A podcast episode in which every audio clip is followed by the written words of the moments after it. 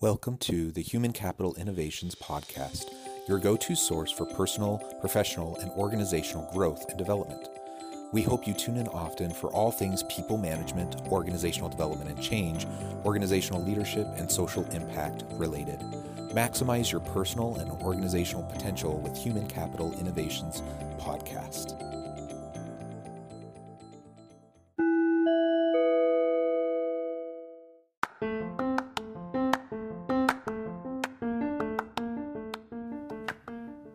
Welcome to the Human Capital Innovations Podcast. In this HCI podcast episode, I talk with Dr. Susan Landers about avoiding burnout and the importance of supporting mental wellness in the workplace.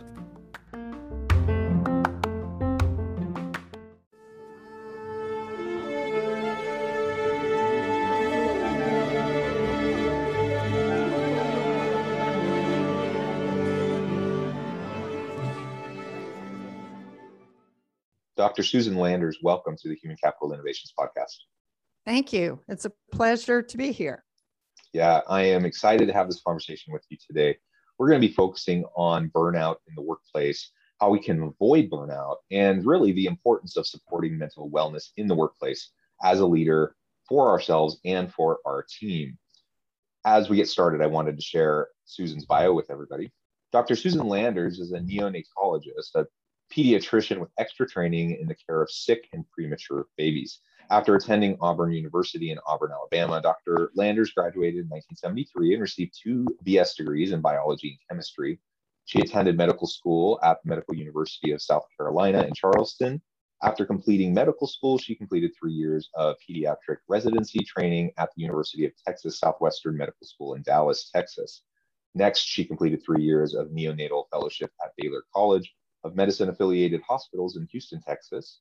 She practiced academic neonatology for 14 years and private practice neonatology for 18 years. While caring for patients full time in private practice, she served as a speaker for the Texas Department of State Health Services. She was the medical director of the Mother's Milk Bank at Austin and served on the Milk Bank's board of directors. Additionally, she served on the executive committee of the section of breastfeeding for the AAP. Together with her husband, Dr. Philip Berry, she raised three children, one son and two daughters. Her family resides in Austin, Texas. And you can find more about her on her website at susanlandersmd.com. Uh, what a wonderful background.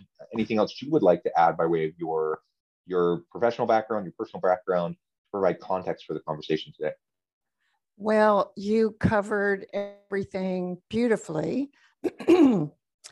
I do want to add that um, even though I've done lots of different things, I was mainly a NICU doctor. Neonatal intensive care units are ICUs for babies. And for 34 years, I practiced in a NICU, and there was a lot of critical care going on there premature babies, sick newborns, excuse me, um, newborns with birth defects. And so the reason that we're talking today, I think, is that over my long year, I had lots of night call, lots of weeks with when I in which I worked 60 hours. Lots of emotional stress, you know, sometimes little babies die in the NICU and you have to deal with the parents and the families. Um, and I did fine for the first 30 or so years of my career. I managed to use my resilience and use some techniques for self care that I had learned along the way. And I stayed um, healthy. And it was not until my early 60s that I began to feel really physically exhausted. Even a 50 hour work week would would tire me out. And I used to work six regularly. Night call felt so onerous. Going into the hospital, I just dreaded it.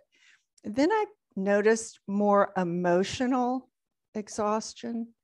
Some of the cases were just so sad and so much trouble and there was conflict about when care was futile and when it was not. And so I noticed those but they weren't that different from what I had seen off and on in the NICU in prior years.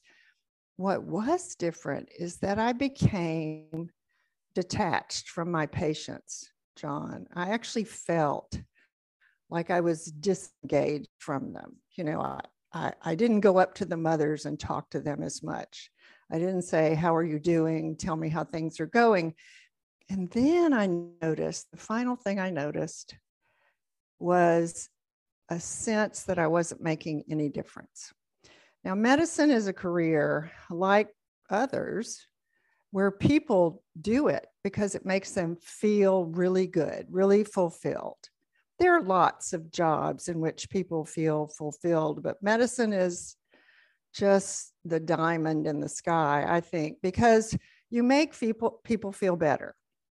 And when you heal a little baby and when you take care of a little baby in the NICU for four or five months and you're at their delivery and then you, see them go home, there's no better feeling in the world.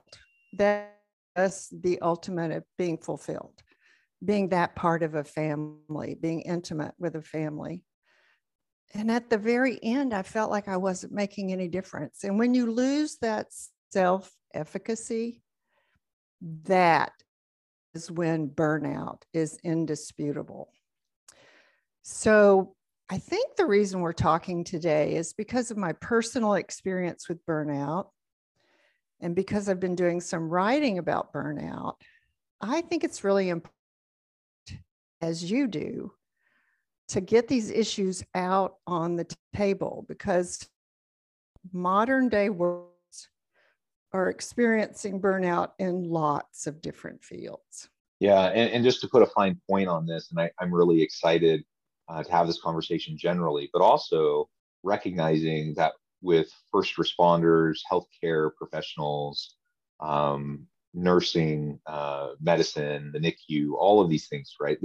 This was a challenging profession, a challenging place to be pre-pandemic. It's it's even been, been more challenging during the pandemic. And we know that generally speaking across uh, the US, for example, that we've seen heightened levels of anxiety, stress, uh, depression, burnout. All of these things have increased over the last 20 plus months.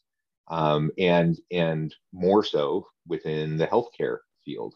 Uh, yes. Uh, and I, I do a lot of research in the employee engagement and satisfaction space, you know, the motivations of employees. And what's always been interesting to me uh, if you look at job satisfaction, for example, uh, what's always been interesting to me is that there's a disproportionate amount of academic literature on job satisfaction within the healthcare uh, industry, particularly within nursing um, and in places like ERs or NICUs or things like that. And it's because it's such a taxing, challenging type of a place to be, and burnout rates are so high. And so lots of medical systems and hospitals are trying to figure out how can we reduce burnout how can we increase job satisfaction how can we attract and retain good people right um, mm. all of that's so important and so right. uh, for that for that reason i think zooming in on this within your experience is, is going to be very helpful today and and i agree i, I think um, once we disconnect ourselves from a broader meaning and purpose and we're not getting fulfillment from mm. the work mm-hmm. that we do whether we're working construction in a factory, uh, teaching, you know, working in the medical field, whatever, whatever the job, whatever the field, if you're not feeling some sense of fulfillment and meaning and purpose and that you're contributing through what you're doing, um, burnout tends to be high, especially when it's a it's a highly emotionally taxing type of a field to be in. Exactly. I, too have been reading quite a bit about burnout in uh, doctors, nurses, respiratory therapists, emergency medical technicians, and teachers. The teaching profession is getting hit really hard. And what people need to understand about burnout is that it affects absenteeism, it affects the quality of care, the performance. It affects, you mentioned anxiety and depression.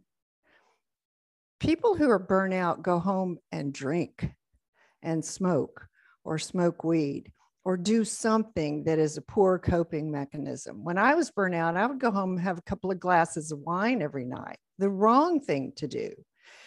Um, they give a poor quality of care in medicine. And they actually um, leave the field early. 38% of nurses have left the field during this pandemic. Uh, some have entered into traveling nurse um, positions.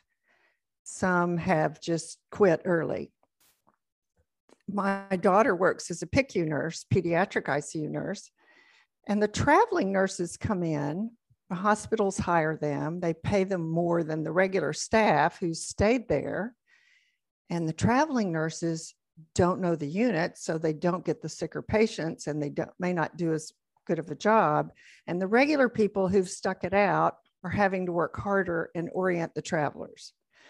So it affects everybody those who get burned out and leave, those who move to a different area of work, those who stay and try to grin and bear it. It affects everybody. And absenteeism in the early retirement in medicine is going to affect you and your generation as you age. There will not be enough physicians to take care of all the Gen Zs and all the millennials as they and and I appreciate yeah, and I appreciate you mentioning the the grin and bear um, kind of comment. It it's interesting, you know, a lot of times we hear things like that. Um, just grin and bear it. Um, resilience, which I am a big believer in. We want to be resilient and we we want to learn how to do hard things and to find healthy coping mechanisms and all of that. But just saying just grin and bear it or or essentially be, being dismissive of people's challenges and lived experiences and say just get over it um, not helpful. I had no. one friend one friend years ago who was battling it, this wasn't in relation to the medical field at all but she was battling um, depression and anxiety. And a family member you know when she said she was going to counseling and getting medication a family member said you know scoffingly why don't you just go to home depot buy some materials build a bridge and get over it? Um, as, as if it was Ouch. just something she could just choose to be done with right? Um, and we that's harsh, right? But we we hear those sorts of things in the workplace. Yeah, we do. Um, all too frequently when people say, you know, check your emotions at the door, check your personal life at the door. Um, when you're at work, just work and and don't let that other stuff bleed in. And that's just not the way it works. No. Um, and and it goes the other way too. I can't just, especially if I'm in a in an area where I'm experiencing trauma on a daily basis. I can't just leave work and go home and automatically turn it off. Like it right. bleeds, it bleeds both ways. And so we have to be mindful of that as leaders, uh, be more considerate of our people who might be struggling, um, not fall into the trap of saying those sorts of dismissive and demeaning types of comments, even if we don't intend to, to be hurtful in any way. Uh, and then we need to be more proactive about dealing with the, the challenges people are facing.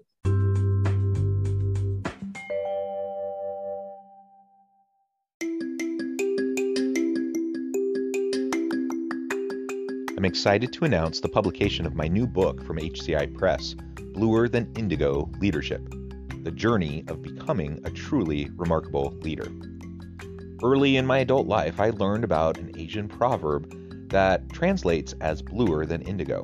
If you think about the color indigo, it is a brilliant, deep, and vibrant blue, what some would call the bluest of blues. To have something that is bluer than indigo is rare and truly remarkable. Contrary to popular myth, there is no one size fits all or cookie cutter approach to effective leadership. There's no silver bullet, no secret sauce, no go to model that will solve all of our problems. The truth is, great leaders have all had their unique strengths and flaws, and have all had to discover and then pave their own distinctive path in their life's journey to fulfill their leadership potential. Bluer Than Indigo Leadership will help you discover your own path and explore those ordinary, everyday actions that will help you respond to an uncertain future and produce extraordinary results for individuals, teams, and organizations.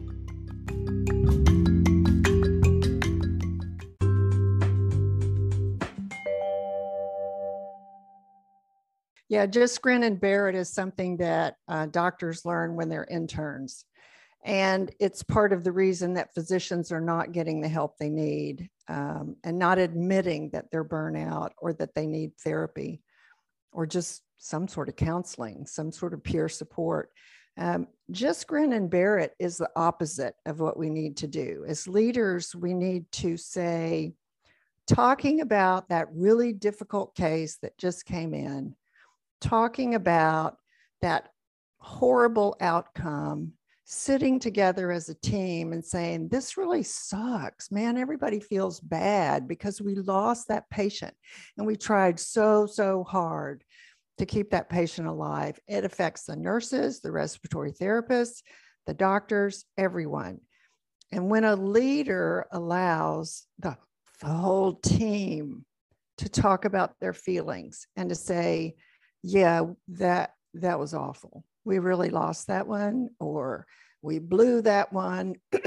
I'm not sure how it would work in other professions, but there are always going to be failures that teams experience, not death maybe, but but failures. And and if a team cannot talk about what went wrong, how to prevent it from going wrong again, um, how it affected your feelings, how much you carried that failure home with you on your shoulders, and how much you went and used abnormal coping to try to deal with it at home.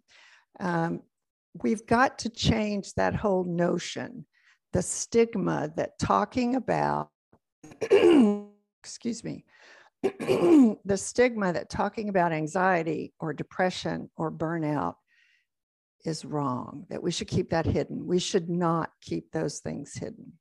Those things are very important. Some people are going to need paid leave to deal with these sorts of symptoms.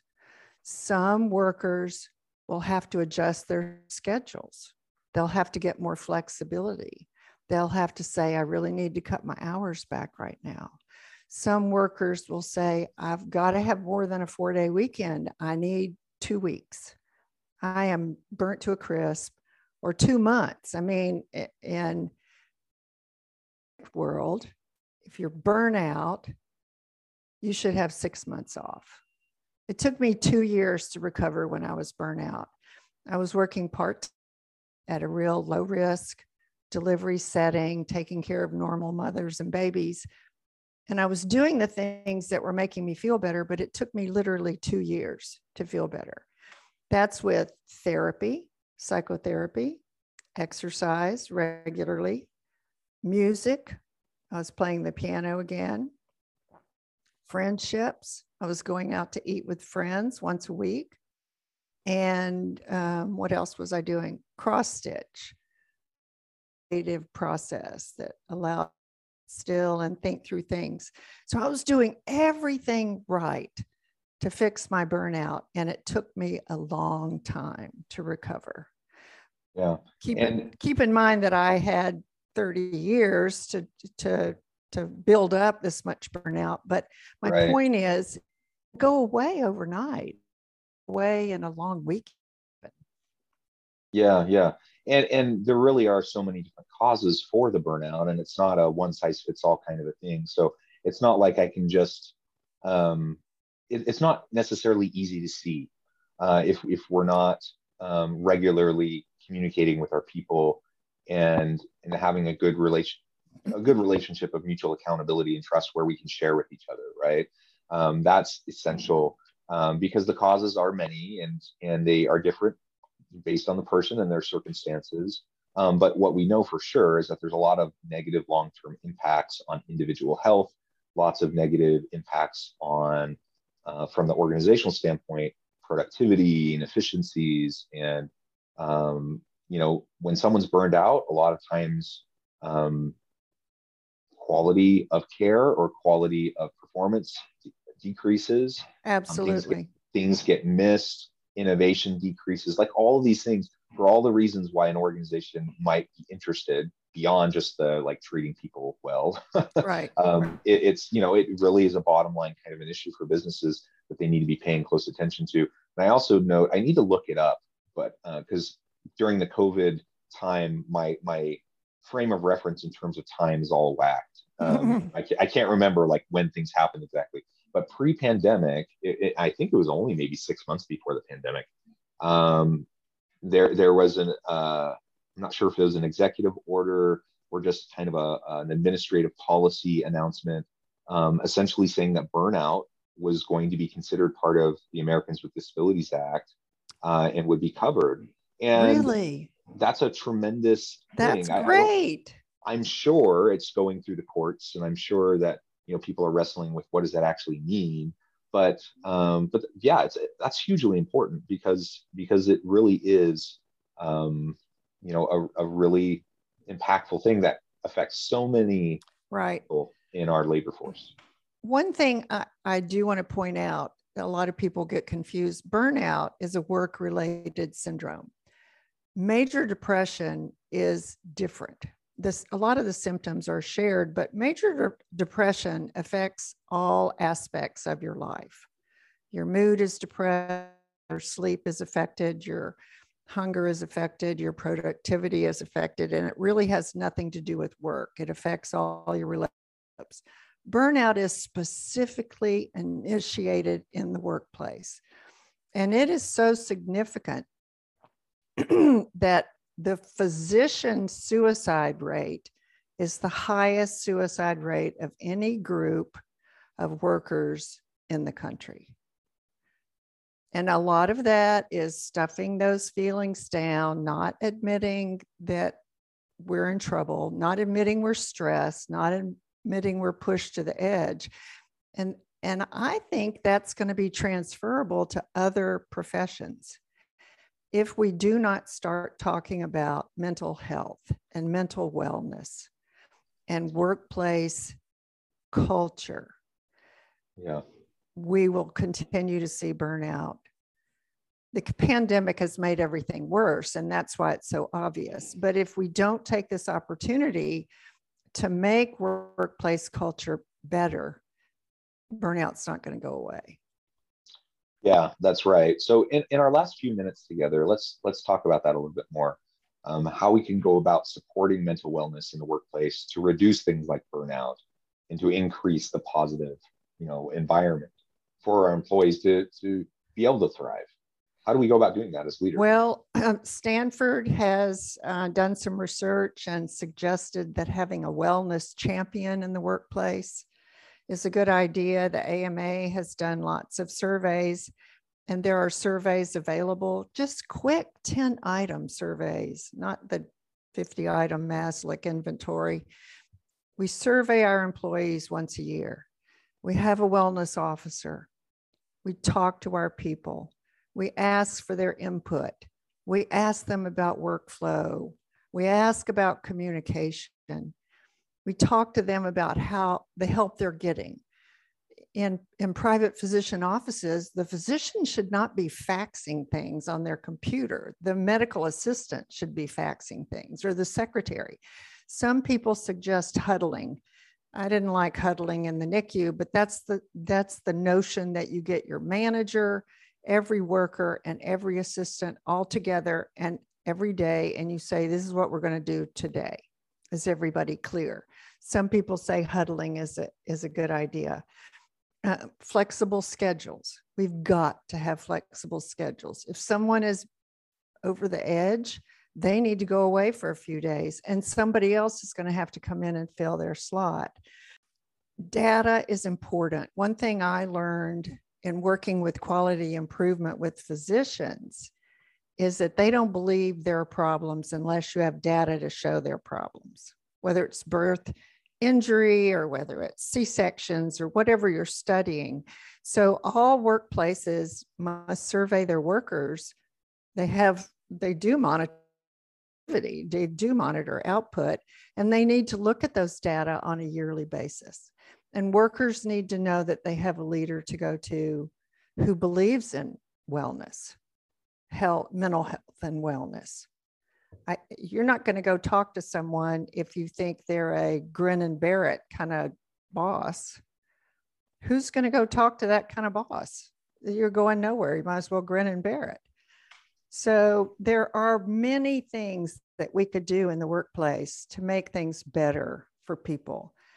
If you sit down a group of workers, whether it's nurses, physicians, residents, respiratory therapists, and you say, How do you guys think things would work better here in the NICU at night? They all have a comment. They all have something to say. Say, well, we could do this a little quicker. We could do this a little better. We could tweak it here and tweak it there. I mean, people care about their work. They all have input and good ideas. And leaders are going to have to listen to these ideas, accommodate the workers who need some time off if they're getting fried. Yeah, very well said, Susan. It has been a pleasure. I know the time it has flown by, and I need to let you go here in just a minute. Um, so many great um, tips there, and, and so much per, uh, wonderful perspective that you share based on your long career. Before we close today, anything else you would like to share with listeners by way of your background, um, where they can get connected with you, find out more about your work, your book, uh, anything else like that, and then give us the final word on the topic for today. Oh, thank you. Um, my website is susanlandersmd.com. I have a blog there. I uh, am also a speaker and I can be contacted there. I wrote a book recently when I retired. It's called So Many Babies My Life Balancing a Busy Medical Career and Motherhood. I'm really passionate about working mothers because I think they're getting fried right now, too. The pandemic has really done a job on working mothers. You know, they're at, they're at home with remote learning, they're at home with their jobs, they're whether their husband helps or not. We could talk for another hour about that situation. And of course, they've got all the pressure from work that you and I have just been talking about. so, I would love for people to who are interested in NICU stories and working mother stories to check out my book because I think there's a message there for working mothers. Um, let's see, the final word on burnout. Mental health is important. Mental wellness and mental health are important. And it's okay to talk about feeling bad when something goes wrong. Well said. I, I, I do think we need to be able to talk about this more openly, uh, just make it a part of the regular dialogue that happens in the workplace and with, you know, between leaders and their people, members of their team. Uh, just like any other performance conversation that may occur, that we need to be talking regularly about mental wellness in the workplace and burnout and other related issues. Susan, it has been a pleasure. I encourage listeners to reach out, get connected, find out more about what uh, Susan and uh, her her team can do for you. Check out her book. And as always, I hope everyone can stay healthy and safe. That you can find meaning and purpose at work each and every day. And I hope you all have a great week.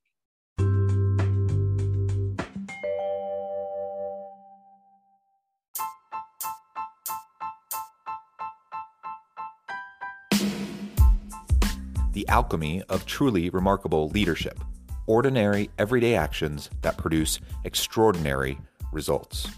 Consider how the nature of work has shifted over the past 50 years. With increased globalization, rapid technological advancement, and the shift in economic composition, the average job of today looks very different than the average job of 50 years ago. What will the jobs and organizations of tomorrow look like? Moreover, what does this all mean for organizational leaders? What are the core competencies and capabilities of organizations and their leadership that are prepared for continued disruption and geopolitical and socioeconomic shifts?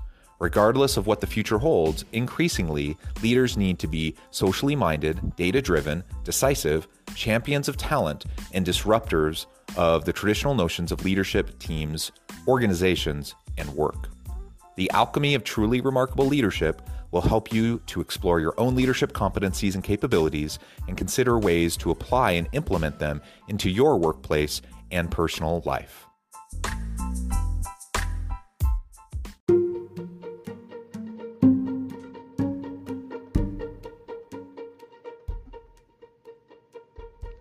Check out Human Capital Innovations magazine, Human Capital Leadership. Human Capital Leadership is a free, interactive e magazine with the mission to help individuals, leaders, and organizations find innovative approaches to maximize their human capital potential. We publish issues quarterly in August, November, February, and May. Take a look at the latest issue and let us know what you think.